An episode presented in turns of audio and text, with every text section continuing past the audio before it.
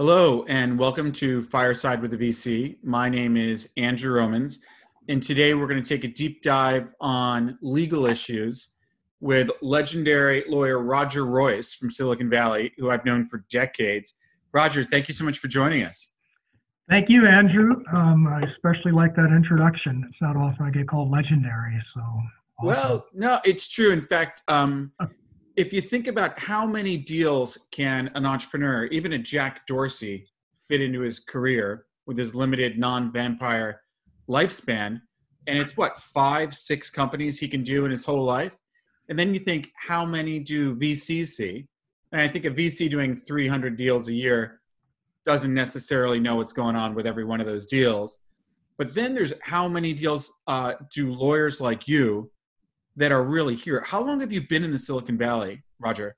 I, I moved out here in 1991, and um, you know, thanks for for mentioning that. Uh, you're one of, the, I think you're the only person who's kind of picked up on that. You know, how many deals we actually see.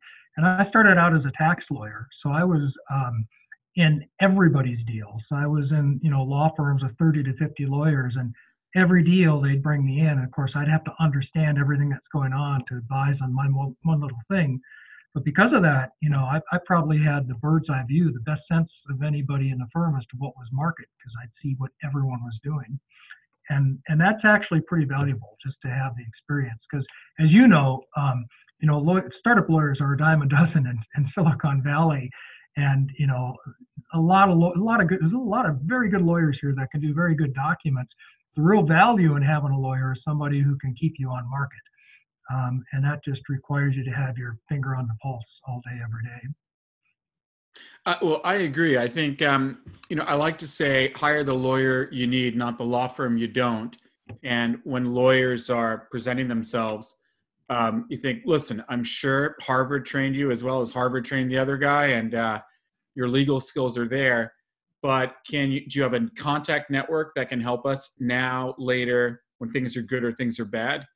And the deal experience is really gives a certain knowledge. I think that i i went through the founders club as you you you you were supportive of an investor in and i looked at the cap table of literally every company that did a series a of 5 million or more on what used to be venture source before crunchbase and would examine that and then speak to every single founder. And just by seeing how many financings a company does and the size of the financings, who's the players, that data starts to give a certain understanding, you know, of what's happening. So I have an immense value for that experience. But I want to go through as quick as we can what are the legal documents you need what are the inside secrets people should pay attention to what are you know mistakes to avoid starting from company formation you know docs you need and what you should be paying all the way through to raising first angel rounds? Are we on notes? Are we doing priced rounds? You know, with equity, and then through some of the VC stages, and and all the way to M and A sec or secondaries, M and A, IPO, and even bankruptcies. Uh, so I know that sounds like a lot, but um, you know we'll we'll talk about these things um, you know one at a time. Um, so why don't we start at the beginning? Um, with company formation. I know as an entrepreneur myself that went through the whole the whole process i remember a lawyer from pillsbury madison sutro pms now pillsbury saying to me andrew here's your employment contract. And i said what are you talking about? I'm the founder. I don't need a contract. And you do right? So what are the core documents founders that are about to found a company in the middle of this pandemic need to get started? And, and how should they think about that yeah, thank, thank you. So as you know, I haven't written as many books as you, but I did write one called Dead on Arrival, How to Avoid the Legal Mistakes That Could Kill Your Startup. And I kind of walk through it kind of the way you're thinking about it. We start with the, the first fundamental issue, you know, choice of entity. So you got an employment contract because you formed a corporation and corporations can only act through their agents and employees. Um, and that is sort of the standard in Silicon Valley. It's sort of the knee jerk go to default reaction. It is not necessarily the best solution. Most of the time it is, but um, I will tell you that a little bit of thought needs to go into that decision. And uh, it's a little less thought than, than, we used to have to put into it since the last Tax Act in 2017 because the corporate tax rate has gone way down to 21%. So they're even more attractive now than they were. But it was never about taxes. It was all always about what happens down the road. Because I know, Andrew, your fund is probably not going to invest in an LLC and you can't invest in an S Corp. So you're going to want a C Corp, right? And you're going to want it to And by the way, let's just make sure people heard that loud and clear. Um, an LLC is what we have as a venture capitalist so that it's tax flow through and everyone gets their K1s, that works. But if we invest into an LLC, all of a sudden I've got a deal with their, you know, their K1s coming to me for my tax returns. It's just not going to happen, right? It's just generally not going to happen. So Delaware C Corp is what investors like. Yeah, absolutely. And, and I do enough fund formation that I can tell you that it'll you'll have a lot of unhappy LPs you know your your uh, tax exempts and foreigners if all of a sudden they got to start filing U.S. tax returns, which is what would happen if you invested in LLCs. So you're going to look for C corps or or have the LLC convert into a C corp. Now um, I'm a little bit of a contrarian on a lot of issues that cross over to like I say my core competency tax, and this is one of them. I think this requires some thought, and uh, whereas a lot of lawyers in the valley will just say you're a C corp, you know, end of story, next question uh, I'm going to ask you a couple questions. I'm going to say, I'm going to tell you about three different kinds of companies. I'm going to ask you to tell me which one you are. Okay. Uh, are you, number one, are you that yogurt shop down on the corner that's going to make a hundred thousand a year or so per owner, and you're never going to scale, you're never going to take venture, you're never really going to take outside financing. You'll have a nice business for your family. Um, uh, if, if that's you, then you probably don't want to be a C corp. You know, you probably want to be an S corp or an LLC or something else. It just doesn't, you know, tax wise.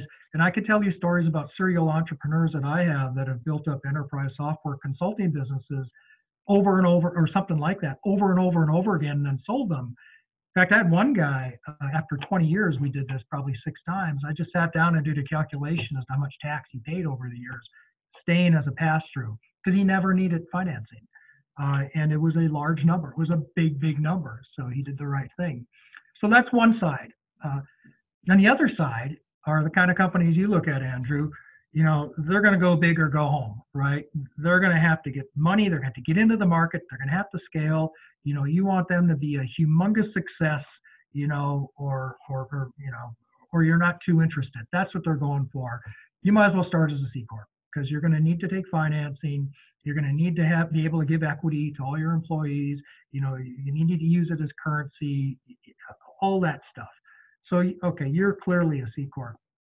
Then there's that messy middle, and that's what I hear most often. And people say, "Well, I'm not sure. I got a business. I could get profitable, you know, and I could have a lifestyle, but I could scale and I might attract investors. I just don't know." And um, so I'm a little different than a lot of lawyers. I'll say, well, let's stop and talk about an LLC because maybe, you know, I can give you a solution that'll let you delay, delay that decision. Um, it's going to cost you a little more because now you got two entities, the LLC and the corporation, when you eventually incorporate. But but we can slow that down if you really need to. If you haven't figured out who you are yet, you know, you're you're a teenager still in company talk. Uh, we'll help you with that. Uh, so once in a while, I will do an LLC, probably more than other folks. But we all know that's an interim solution if you know if you're going to be a big scalable uh, venture-backed company. And what about uh, how hard is it to go from being an LLC to a C corp? Um, it's it's super easy as a corporate matter because you file a you know your your merger documents or your conversion documents depending on if you're crossing states. Uh, but you file your documents with the Secretary of State and poof, you're an LLC. If you've got the more constituents you have, though, the more difficult. Well, two things. The more like shareholders and optionees and people like that, the more difficult it gets because you have to account for all those folks and give them stock in exchange for whatever they had in your LLC, which could be quite creative. And there's no um, tax event. There's no tax event in doing that. Well, there's a simple answer and there's a long complex. Okay, we'll do our, a podcast on that. We can talk about flips from Europe or something like that. But I want to dive through some other materials. So, tell. I think you came up with the total startup solution, and so I think that's your. You know, these are the five. These are the eight docs you need. This is how you're going to pay for it, or not pay for it, or pay for it later. What, what, tell us what that is. Oh, we've gone way beyond that since then. Okay, but, sorry. Um, my, my research is old. Yeah, it's uh, no. Your research was pretty good. I, I saw the bio. You forgot to mention I'm in the North Dakota High School Wrestling Hall of Fame, but other than that, you know, you got my bio pretty well. Okay, never mess with a lawyer. Okay. so the, the yeah so so yeah there there are some essential documents, um, but but what I find you know when founders startup founders come here to Silicon Valley and they, they tend to come from around the world. I don't know if you see that in your experience, but everybody wants to be here eventually for the markets, for the money, for the talent. Um, of course, they need a lawyer and they need kind of a basic structure. And the number one mistake that I've seen everywhere I've practiced um, and, and in every industry is that people, they, they delay too long and they don't document. And it's surprising how little documentation you actually need to have legal significance. Uh, now, it's not as bad as it was because there are a lot of online incorporation tools that'll do this dirt cheap. Um, usually they get it wrong, or sometimes they get it wrong, but at least they get something in place. And at least we can get some of this, you know, covered, like the equity split, right? You want to get that nailed down as soon as possible. You want to get an entity soon formed as soon as possible. Um, in order that you can start collecting intellectual property inside the entity and you can start dividing up the equity, uh, uh, hiring people, entering into contracts, uh, entering into agreements. So, so there is that kind of basic set of, of, of documents. It's um, formation documents. Now, the trouble, the problem, so, so I, I got mixed feelings. I, I like the online incorporator tools like the one we've created because it, it gives cash starved startups a way to kind of just get that out of the way quickly and get back to, you know, writing code for whatever it is that they do. Um, so I like that part about it because in the old days they just wouldn't have done anything and you know, that could have ended up being a disaster. Uh, the flip side is that there's so many opportunities. You don't know what you don't know, and there's so many opportunities to get it wrong.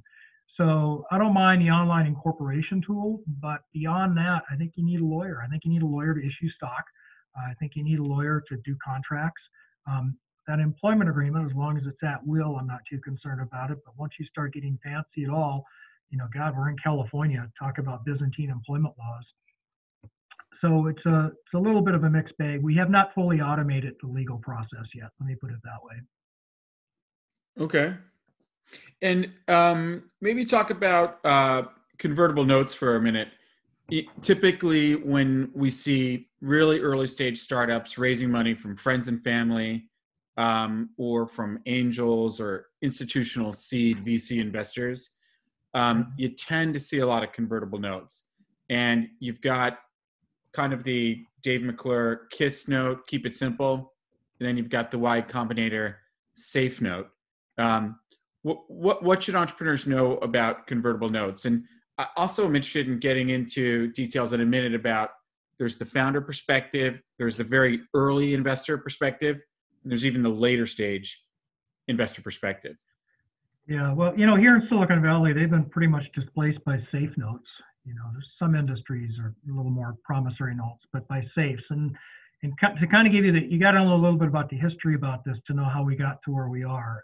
And back in the old days when I started, the idea was that um, the investor would come in, but they didn't have enough money to justify a preferred stock financing. You know, that's going to be hundreds of pages of documents, and uh, you got to negotiate all these provisions. And um, so somebody got the idea, well, I'll tell you what, um, it's too early to value this company anyway. Uh, how about we give you a promissory note because we didn't have any other type of instrument to, to, to recognize uh, a contribution to a company. So we're going to pretend that it's debt. Even though you're taking equity risk and you're looking for equity return, we're going to pretend that it's debt so we don't have to go through 100 pages of legal documents. You don't have to pay me a lot of money to do that because a promissory note's pretty simple we'll add a conversion feature to it. So when you actually do go talk to a, a, a real VC who can actually value the company, because you can't, you're just an angel, um, you can convert that promissory note into equity and you get in, uh, you know, you can tag along on all those great terms that the VC negotiated. And because you got in early, we're going to give you a discount. You know, you, you were first, you saw the future, you get 20% off the, the conversion price down the road. Um, and that worked fine. Uh, there were a couple little wrinkles to it. Number one, notes have to bear interest, you know, and you know, and, and the investor doesn't want interest return, and the company sure as heck can't, you know, can't pay it. Um, they have to be repaid. They have to have a term, and because of the California finance law, uh, banking laws, they were usually pretty short term. Um, that might have been a little bit of over lawyering, if you ask me, but every once in a while, people would call me on that and say, "Oh, that's too many notes, or you, have done that too many times. you've got to get a lending license." So we kept them short term, you know, because we had to fit within an exemption from the finance law. Um, so they had wrinkles, and and you know what? Those notes never got repaid. Never. I mean, the only time they got repaid is um, if the company did a financing and something changed with regard to the investor. They lost faith in the founder. I had one where the company didn't like the new investor, and they said, oh, "I'm not going to partner with that guy." So, you know, but rarely did they get repaid. Usually, they. Get- I've seen a lot of experience. I, I, got a lot of experience in this too, you know, yeah. Roger. And uh, one time, you know, you, you don't brag about this as a VC, but I'll be honest about it. You know, you invest in a in a startup via note alongside big boy VCs, and it's got a discount rate of 20%. It'll convert at either 20% discount, which could change that number, but 20 is common, the right one, to the pre-money valuation of the next financing, or um, it'll convert at the cap. So, it, you know, you're investing in a company that's probably worth five million. If we were doing equity, you say there's a cap of five million or 20%. So, if they raise money at a valuation below five million, I get 20% lower than that valuation, so I get the discount. But if it um, raises money above 5 million say 100 million my debt converts to equity at a cap of 5 million. Sometimes there's a lot of ambition around uh, financing and things go badly wrong. So things get worse and the company gets sold for less than the cap. And so you end up getting your principal and interest back which depending on how long you're in it you know means something. And that's not the home run that returns a fund but it's more common than i might have thought. Yeah and and and that's why when i represent investors uh, i'll tell them you know you're better off with a note uh, because in fact there's there's cases out there where a company to, well let me just kind of finish and i'll tell you the difference. Okay sorry. But, but you're absolutely right about that. You know the note does have to be repaid. So if you're an investor you're not looking for that. That's not what you're hoping for but you do have downside protection and if the company is a little bit uh, troubled, um, sometimes we'll secure that note. And I've had cases where the investor walked away with the company, you know, because the company couldn't pay the note and uh, they just foreclosed under security and they ended up with all the assets. Well, the founders, of course, that's a disaster for them. They're not looking for that result. They're looking for equity investors. But we couldn't do it that way. Now, the cap is interesting.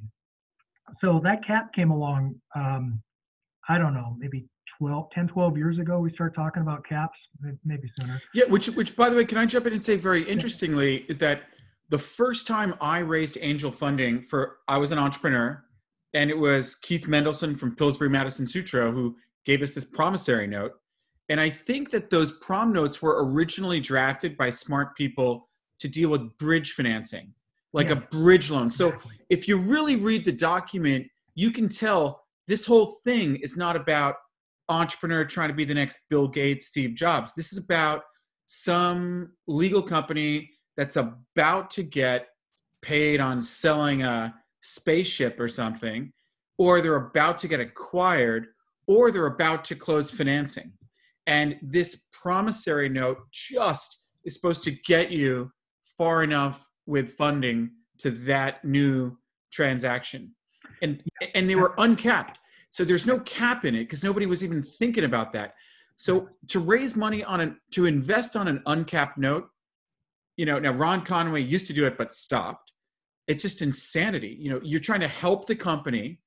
And so Lady Gaga invests on an uncapped note, tweets about it. She's got more followers than Obama. And all of a sudden you get a million downloads and she converts at a hundred million dollar valuation because there's no cap. So no cap was crazy, but I look back and my good angels invested on an uncapped note because it was a bridge document. It was a bridge document, exactly right. In fact, we still sometimes call them bridge notes. That's a fossil because that was when you know you, are between Series A and Series B, and it's kind of a big deal to do a preferred stock financing. You got to have a closing, you got to have a set of documents. The company needs money now, so your A investors they put a little bit of money in to bridge you to B, and uh, they would just convert that money into stock in the next round. And then you're right. And somebody got the idea, well, let's just use that for founders before they even do an A round, and we'll just use these old bridge notes we've been using. And you're right. You're exactly right. But then everybody, every lawyer in the valley made this mistake once. We did that with a founder, and you had that company that just took off. And they got in when the company is worth a million dollars and it converted when it was worth a hundred million dollars. The investor said, wait a minute, you use my money to build all this value and you're going to give me. You know, or, or maybe it wasn't just your money. You invested and you're like the Lady Gaga that tweeted that brought them their first Skype million downloads and it all took off from there like Facebook. So yeah. you don't want to damage your economic position by adding value and you don't want to disincentivize your investors either. And it was disincentivizing. I, I recall a case, believe it or not. I mean, it set up these weird dynamics where one of the early investors was lobbying for a lower valuation in the next round. This is the company he invested in, and he was like, "Gee, Mr. Investor, you don't want to value it that high. It's not worth that. You know, don't do it because that would have diluted him further." So you really needed the cap. Um, and eventually, we all figured that out. So cap showed up in in all of these documents. Well, let's think about what we've got. We've got a convertible note that, other than when the company, you know, hits a single, like you say, you know, is not intended to be repaid. It's supposed to become equity. It's equity risk. It's equity return.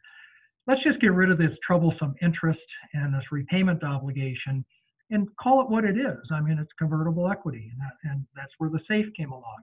Now, um, yeah, uh, you know, McClure gave it a cute name, you know, the KISS, and somebody else gave it another cute name, the safe. But you know, I've been doing this for 30 years. I mean, I've been doing warrants and, and exotic. When I practice in New York City, you know, we came up with stuff like this all the time. We just ha- didn't have good PR departments that could call it a safe and make every founder in the valley use it. So it's not that n- new as a concept. It's just new in its adoption, especially since Y Combinator came up with their form that everybody wants to use. Um, so the safe now, it's uh, it, it's uh, okay, Mr. I'm the, I'm the founder, Mr. Investor, you give me your hundred thousand dollars today, and kind of like remember Popeye and Wimpy, you know, I will you give me a dollar a day for a hamburger, and I will gladly repay you on Tuesday. Right. I will gladly give you stock on Tuesday when I do a financing, and you're going to get a discount and you're going to get a cap, and we'll give you a side letter with some investor rights and, and all of that stuff. So that's where we are now, and that's so. So the key thing there is no maturity date yeah. on when it's got to be repaid and then you got to chase a hundred little angels around that you took in during demo day or something and get them to sign to extend the maturity date on the note. That yeah. you know that that was taking up founders time. They're obviously not doing great if they haven't you know raised the next big round to trigger conversion. And so that was that was a little bit that was a positive development on the safe if you asked me yeah, it, it, it's a it's a beautiful thing in a way because it's just so easy. You don't have to like with a fi- with a preferred stock financing, you got to do a close at a price. And when that price changes, then you got to do another close. What with safes, um, you know, you, you just sell them as they come at different caps, you know, and, and different terms. They can be pre-money, they can be post-money. You can get into that yep. later if you want.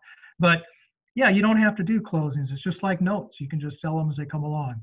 The trouble is they're just too easy they're too easy. And uh, founders are now going online, and, and as you know, you know, Y Combinator changed the terms of their safe uh, just overnight. Uh, so a lot of founders were signing documents they didn't understand uh, that they thought had different terms, um, and um, you know, it, it, they're lawyerless deals, and lawyerless deals are much easier to do these days. It's not a problem until it's a problem, until you get into your cap table and you see the mistakes that you made. So let me tell you the, the one big thing with the safes, the one big, big problem. Um, um, especially, and I like pre-money safes, but the biggest problem with those is that you don't really know what you've given away. You know, yeah. you can just keep selling these things. So both, so the investor doesn't know what he's got, and the, the entrepreneur doesn't know what she's got. Th- that's a problem, and people get upset when you say, "Hey, I invested at a cap of 15." Some lawyer is telling me the denominator kept getting bigger, and I'm converting at 30. Exactly. I, I don't feel good about that. Where's my 50x now? Yeah, yeah, you got it. Uh, and then from the founder standpoint, the problem is is they don't do math very well. Now, um, you really need to project and figure out kind of where you're going to end up in a bunch of what if scenarios. And if you don't, and I've had this happen over and over again, where the founder does a million safes, They finally get to a financing, and it's like, oh God, I gave a lot of my company away on safes, and I'm giving money to the Series A. There's not a lot left for me, the founder. And I've had investors walk away from deals. They say, you gave too much to this company away. There's not enough common stock right. there. Too much founder. dead weight in the cap table to yeah, we, attract and retain talent and go through the next 10 financings. That's right. That's right. We got to recap this and or we're not going to invest. And I've had that happen more than once. So kind of my thing is yes, use the safe. It's cheap, it's simple, it's easy, but let's be smart about this and try to understand, you know, you know, do some pro formas. Now you're not going to like this, Andrew, but you know, I, I say one way to protect yourself is by having a pretty high cap. And I know I say that, then the investors come back and they say, "Well, good luck with that," because I'm not going to agree to that. Well, that's not making the uh, investment opportunity attractive to a wide enough set that you're in a position to choose the investor that's going to add the most value. You're ending up with like the dumbest money that was not valuation sensitive, who's unlikely to know you, Roger, and be able to introduce the startup to the guys that can help them.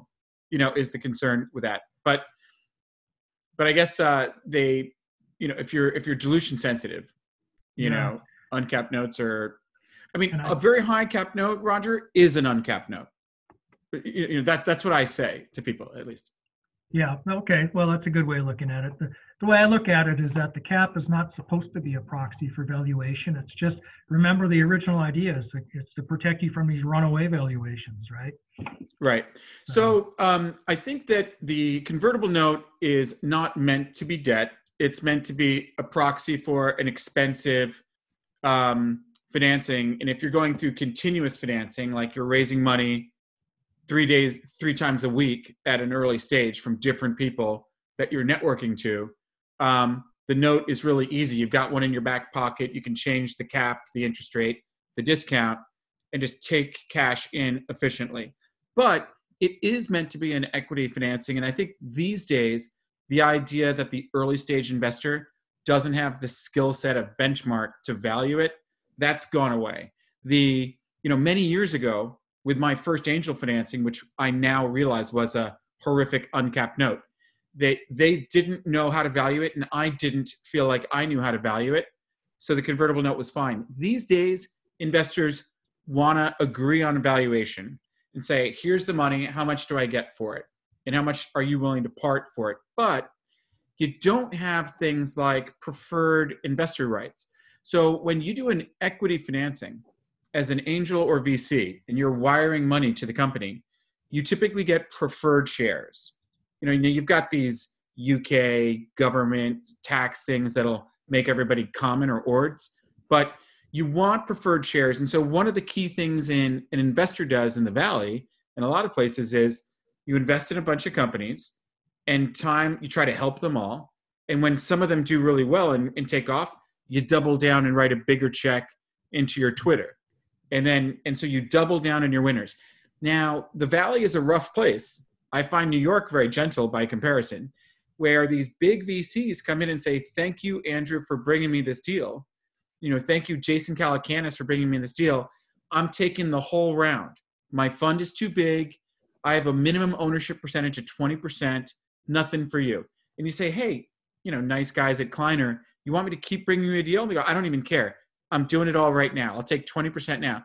Now, if you invest in a note, there is no pro rata into the next financing because it's still debt that hasn't converted and acquired preferred shareholder rights. So what tends what's happened to me a couple times is sometimes we invest early and the guy's got a safe, if you asked him to make it priced round, you're not going to get into that financing. And then they do another note on the next financing, and I didn't, they didn't have a legal obligation to let me participate in the next funding round. They're just running around with notes in their back pockets. And then when when the round happens, that's maybe the round you really want to be in, like benchmark series A, you haven't converted yet. So you don't have a pro rata until the Series B, which, if you're investing in the B round after benchmark, that might not be the 100x return round you are seeking. Have you, do you understand this problem? Yeah, I do. Absolutely. And, and, and, and have, are, have, you been, are there side letter agreements that are getting, are we developing the bridge financing instrument yeah. to do what we want? I, I think so. I mean, it, it, it, now we have that problem exactly what you said is you know investors kind of figured that out, and uh, I'm seeing side letters now because the uh, because the way the safe used to work is that you would get a pro rata right after you got stock in the next round. So it's not in the next. It's like if, two rounds. If the next round is preferred, yeah. I've seen fifteen million dollar note rounds for a company that's trying to save on legal. yeah, yeah, and I've done those. Um, right. But, but but now the uh, but now the side letters are are you know are giving the safe holders uh, pro rata rights and you know given a, in a post money safe you can do that by the way you can kind of figure out what your pro rata is. So you couldn't even do that in a pre money safe because you didn't know what percentage you were going to end up with. So yeah, that's uh, investors are getting smart, and that's becoming that's becoming the standard. And Roger, when um, one of the issues I've had too on investing early is that sometimes there's no board of directors. Um, the the or or the board of directors is the three founders. You know, when does it make sense for a startup to begin to add investors to the board of directors? In your opinion, you, you know, for, for that matter, what do you see? Well, yeah, the worst one is when you've got two founders and you've got a two-member board. it's just a disaster waiting to happen. I see that all the time. You get deadlock board, and you, you can't do anything. So I, I really want to see either one person, you know, or three, an odd number. One to add investors. I mean, I you, you might have a, I mean, I think the market's changing because there's so much money that's coming in under these safes and convertibles now. Uh, but but you know, traditionally we added an investor when we did our preferred A round. That's right. when we'd increase the size of the board, or somebody would come off, and we'd have our three-member, you know, board at, at Series A. Sometimes we go to five. Um, I, but now that you say that, I am seeing outside board members a lot earlier in companies now because people are putting real money into these companies on on convertibles. Right, right, right. And it's something to think about. You know, it's something that again, a lot of thought has to go into this as to what's going to happen with control of the company as you go forward. Right. And this is what I wanted to get into. But before we talk about which terms to fight for, which ones not to, and what standard, is um, when do you drop the ESOP into the cap table? So, something that everyone learns that's active is that um, if there's an employee stock option plan, the ESOP, um, and that gets dropped in after you invested, you actually invested at a higher valuation than you thought you did you know? Yeah. And, that's a legal thing too esop i mean it's probably faster and easier and more part of your total startup solution package but what what's the right time on that? Yeah so these days the stock stock option plan is getting put in place when you do your, your first financing when the company has money to pay for a valuation now back in the good old days um, that was just part of the incorporation package when i first started here in the valley um, you would have stock options. Companies be given out equity as currency, you know, right away, right from the get-go. um, then, uh, then uh, Congress got involved, of course, and they saw because this valley was really built on equity compensation, I think, and Congress got involved, and and uh, you know the you know the valley had too sweet a deal for too long, so now options have to be priced at fair market value, and um, so that requires evaluation. That costs money. Early stage startups, they don't have money. You need to pay somebody to do the 409A, like yeah, do the 409A evaluation. It's got to be done. Right. They need to pay for the 409A evaluation in startups. If they have money, they don't like to spend it. So uh, instead, so we started doing two things. One was we would just issue stock to early stage founders. There's some tax issues around that. Uh, plus, you got them on your cap table now, and they can vote. And then, secondly, or we could just say, look, Mr. Service Provider, I'm going to make a promise to give you an option when we get an option plan. We can't really afford one right now, so just just take this promise that when we get financed, and you know what, if we don't get financing, the option's not worth anything anyway. So yeah, but know, the strike price, the strike price of your option or warrants is material. You know, if I, can, if I can buy 10% of the company at a penny a share, which means 50 bucks, that's different than I cashlessly exercise my options at the time the company is acquired. And the only 409A that was done for me to, you know, my strike price of my right to buy shares is now just eaten up 20% of my exit. Very There true. goes your house in Tahoe. Very true. Uh, and the smarter uh, service providers will say, no, I'll take the stock and I'll take my chances, you know, on the tax stuff. Uh, but for exact for that exact reason, because they know that by definition, when you get financed, your value now you, your valuation is going to be higher. Your prospects are a lot better. So you're going to lose the spread between the value today and the value when the option plan gets put in place. So yeah, absolutely. The, the now the legal issue with that is two things. Now you got stockholders on your cap table, um, which is not as big a deal as it used to be because we've got really cool tools now online that can help with that. Um, but you do have a securities law issue because, especially if you're here in California, because California does have a sophistication requirement to granting stock, and it's a relatively low bar. Um, I can count on one hand the number of, you know, shareholders that I in my career that I said you don't meet the sophistication requirement, you can't have stock in your company. Um, but it still is there, and it's one more thing to think about. Plus, you now you got a bunch of unaccredited invest, you know, shareholders on your cap table. That may come back to haunt you down the road um, in the merger and acquisition phase. So there are things to think about there. But all in all, if you're a smart service provider, you want stock. If you're a, you know, if you're the company, you want to keep it easy and do options.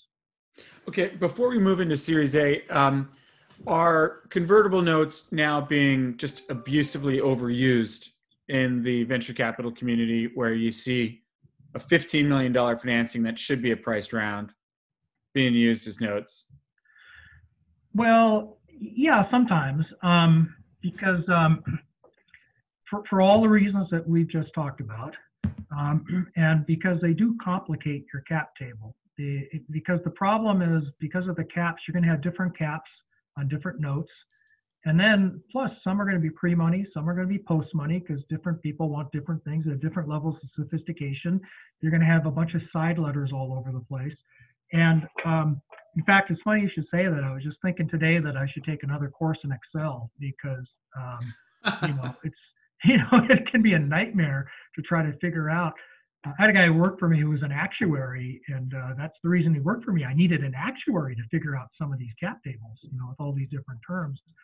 So, so that's that's a problem. And you know, uh, a while back, maybe it was five or ten years ago, you saw this thing called Series Seed, and the idea was, well, let's just make Series A preferred st- or the first round of preferred to be really super simple. You know, we get rid of like um, registration rights, which nobody ever exercises anyway. You know, we'll just water it way down. It'll be 1x non-participating, be just super simple, and we'll keep the cost down. Then people won't, you know, they won't go out and do these complicated convertibles and derivatives. Um, I think the safes and the promissory, the convertible notes have pretty much won that battle. Um, it was a, it was a, I mean, I still do series seed rounds from time to time, but it's just, it's too easy. It's like I said, it's too easy. Yeah. Yeah. There's a few, you know, pre seed funds that demand a priced round and they've got their own cookie cutter yeah, that, that I see that, that I know do it. Um, yeah. If you want to be competitive and get into deals that are oversubscribed, you better just go along with the crowd on, um, you know, these maybe less, more founder friendly, less investor friendly deals.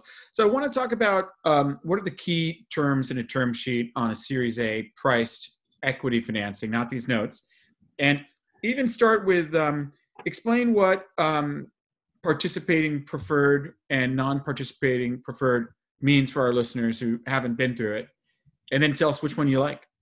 Okay, I'm, I'm going to put a little bit of a different spin on this for your listeners than what you've been hearing so far, because I know you do a lot of these interviews, and uh, you can find out what current terms are pretty easily out there. But I've spent the last month or two going back to my um, 2001 documents and my 1998 and my and my 2008 documents because I think we're heading into a very special period now um, in terms of terms.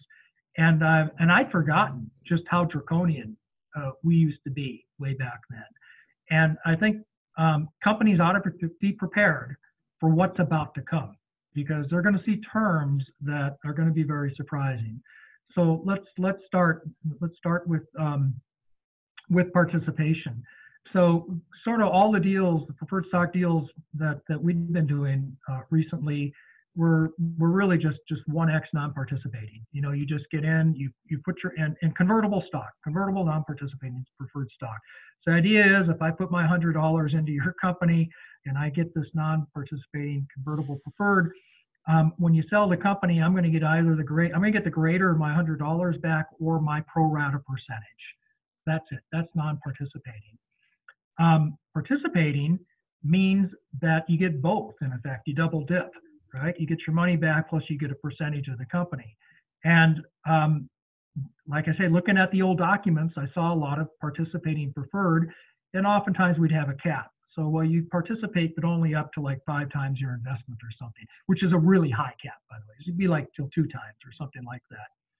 Now, part of it's because the market was different. You know, 20 years ago, you didn't see people starting companies with $50,000 and scaling and actually being a legitimate contender for venture financing. 20 years ago you know people had to have a lot of money to, to start a company. It's just different then. So you know you, you just expected to see different sorts of terms. But i think a lot of it had to do with the economy. So i think number one one of the things you're going to see in 2020 you know it's going to be the year of, of, of fires in australia and pandemics and sheltering and civil unrest and the return of participating preferred, you know, with uh, either uncapped or very high caps, because companies are, are they're going to need money, and they're going to have to, you know, they're going to have to give up on some stuff. So, um, you know, the other big thing to pay attention, of course, is governance and you know, control your board and things like that. But what are the other key terms entrepreneurs should well, pay attention to? Yeah, so it's not all about valuation. Just keep that in mind. Um, that's the first thing people think about. Um, but um, you know, you have to look at you got to read the fine print um, because, like the participation, you know, rights, you know, that could gut your valuation pretty quickly. The other terms uh, in this valley, you you don't see cumulative dividends. Uh, you know, their dividends get paid when, as, if, and you know, declared. In other parts of the country and in private equity deals, you do see cumulative dividends if, if the economics uh, make sense.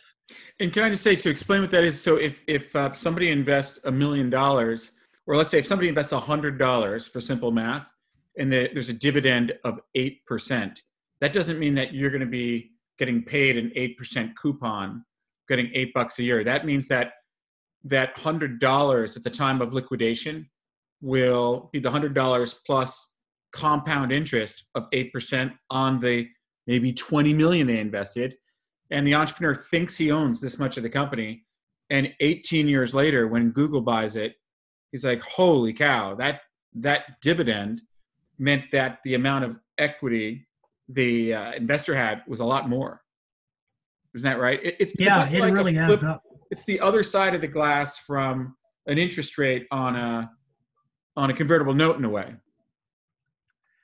yeah, that's right. And it can really add up. But like I say in the Valley, people, you know, you, you just don't see that in venture deals. Um, you know, we used to do redemption rights. Um, and I think that's going to come back. yeah. So the first time I had redemption on my first $15 million funding round when I was an entrepreneur, and I couldn't believe my eyes. And I said, So let me repeat this back to you. You're telling me at any minute you can demand your money back, right? I mean, can you explain what redemption is? Yeah, that's exactly it. And uh, the way it used to be set up when we used to do this is that the, you know the, the investor would say, well, look, I need to exit this company within a certain period of time. Maybe I'm halfway through the life of my fund or whatever. So starting, it's usually four years. Four years from now, I'm going to come and I'm going to make a demand, and you have to pay me my money back. Now, the way that would work in practice, what that really meant is that if the company was doing well, the investor would not make that demand. They'd want to ride it out, you know, till the exit. If the company's not doing well, that was a way for the investor to force the company to sell because they don't have the money to repay the redemption right. So if they exercise their right and become a creditor, they can basically take the company. But yeah, it's the right of the investor to have his stock redeemed or repurchased by the company. Uh, I, I think that's a troubled company term these days. We're going to see that come back, I think. Okay. I, I still think that the hot company doesn't care if there's civil unrest in a pandemic. There's enough investors going around that that the first guy to say the word redemption is out of the deal, right? But but um, so let's move into M and A, and I and I know you got you got another meeting you got to run into. Um, for for M and A, usually it's either going to be an all cash deal, all stock deal, more of all stock these days probably than normal, and some kind of mix of the two. And um, there's upfront, there's upfront exit consideration, and there's earnout. Maybe talk about because because because you've done so many deals, you've really seen what those terms that were agreed to ended up doing on what percentage of the money went to whom. Well, yeah, and again, I want to stay with this theme as to what's going on now. The other thing I think you're going to see is uh, troubled company M&A. Like I've been doing happy M&As for many years now. We're going to see sad M&As come along, um, where you know we're we're not going to cover the preferences, um, and then we got to figure out how to motivate the founders to do those deals. And the way we do that is through a carve out. And right. um, now, now stay with me here because I've seen this movie before. This is how it plays out. So you know, the VCs, they got drag-alongs, they got all these rights to sell the companies, but no buyer wants an unhappy, you know, management team. So they really need to get the CEO on board and the founders on board. So say, look, we're going to give you, oh, I don't know, eight, six or eight percent right off the top to you, the management team, because the sale of this company doesn't generate enough money to cover the preferences and to pay you anything on your common. And the management team says, okay, we'll take that deal they go do the deal and and they get rich and the VCs get their money back and maybe even a multiple, you know, depending on the terms. And then all the other common stockholders say, "Well, wait a minute here. What about me?" Or, or That's the right. Series A. That's right. Know? And then we have litigation. A lot of employees will get nothing. Employees get wiped out. Everybody gets washed out. Yeah. yeah.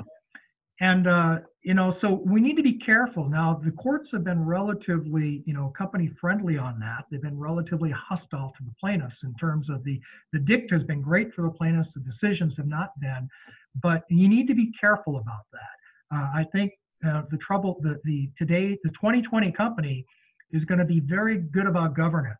They're going to do everything correctly. They're going to get the proper consents. They're going to get disinterested votes. They're going to meet. So normally, in you know, most of these companies are Delaware. Normally, in in fiduciary law, you know, we have the business judgment rule that you can all stand behind, and even if your decision was wrong, a court's not going to substitute their business judgment for yours.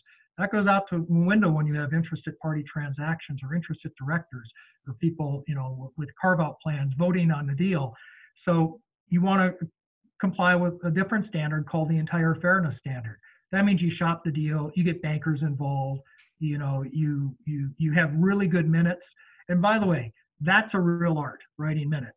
You think writing your books is an art. Writing minutes is a real art. You don't want to give so much detail that the litigators tear you apart on it, but you want to have enough detail to show that you've complied with the law. So um, I'm not sure that's the direction you want it to go, but I think that's something people well, need. To well, I think it's important for people to understand. So we we say carve out. That's that's the the vernacular for a management incentive plan, right? So right. what and there's other there's other things I think people can really learn from on this too. Is that imagine you're some biotech company that's raised 250 million dollars on a 1x liquidation preference. So that means that and the founder owns, you know, five percent of the company, probably really.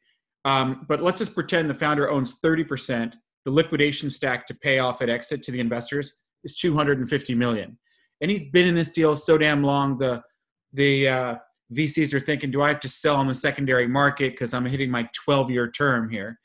And an offer comes along to buy the company for 150 million, and the CEO hears that at some JP Morgan healthcare conference he is he even going to tell his investors i can get us out of this at 150 million when the first the entire 150 goes back to you worthless vulture capitalist, and i got nothing for myself? The, the vc wants to at least know about there's 150 million offer to get me out of this thing because i got 250 in it. So you, you almost want a management incentive plan or a carve out so that you even know about the offer the VC often has blocking rights, you know, at this point on a change of control. Um, but what I've seen on the actual implementation of a carve out management incentive plan is the two founders dragged all these employees along with them for a big ride. And then they go off, buy a new house, and these other guys are just, we just got acquired and I got fired and I got nothing. And it could be, it can be bad. Oh, I, have got war stories you wouldn't believe. I've, I've got a client who's a founder of a company that exited at a $500 million sale price. 500 million dollars, and the founder got nothing out of it. Uh, that can happen. You got to pay attention to these terms and these follow-on, you know, inside, you know, rounds, because uh, because people can really get screwed. Well, I know I know you got to run. So uh, a final end on a very optimistic note of bankruptcy. So so for so administration, you know, ABC. When you hear ABC, that's not good. When you when you hear Sherwood is coming into the office, that's not good. What does ABC mean, and, and what what can you tell us about bankruptcy? Roger? Yeah, I've been using that word uh, more than I like to lately uh, as as an option, the nuclear option. So uh, ABC is assignment for benefit of creditors. It's like a state law bankruptcy, um, and it's a little cheaper than than actually going to federal bankruptcy court. It's quicker, it's faster, um, but it means the same thing. You're wiping out all the unsecured creditors. You're wiping out the equity. Only the secured creditors survive uh, a, a transaction like that.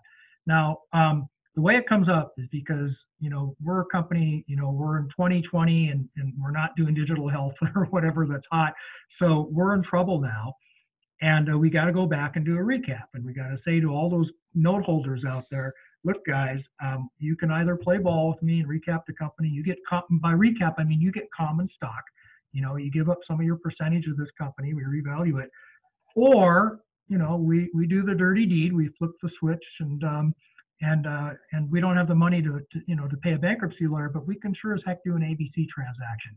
Set up a new entity. We transfer all the assets to that new entity in exchange for its fair value. We run a process so it goes at fair value, but that means we just hit the reset button. We start over, and you're all wiped out. Only the secured creditors survive. That's the ABC. It's a negotiating tool as much as anything because the smart you know investor once they see that they'll say yeah you know 5% of something is better than 90% of nothing, right? Right. And Roger, um, if people want to get a hold of you first, how early will you take on a new client? If it's two guys in a garage or when? Most of them. yeah, most of them. Yeah, no, very, very early. I, I, uh, you know, I, I, I, talk to anybody and, and I like to get in early because, uh, you know, and, we can be very, uh, very efficient. I'm, we're startup friendly. Let me just put it that way.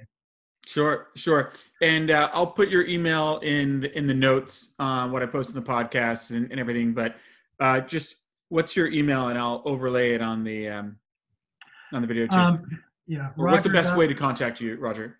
Um, well, if you Google me, don't worry, I'll come up. I'm not hiding. But roger.royse at haynesboone.com. Okay, fantastic. Well, Roger, we hopefully things are opening up. Maybe we can meet in an outdoor restaurant these days. That's about it. But uh, look forward to seeing you back in the real world. And thanks so much for joining okay, us. Thank you. Okay. Yep. Bye. Now. Bye.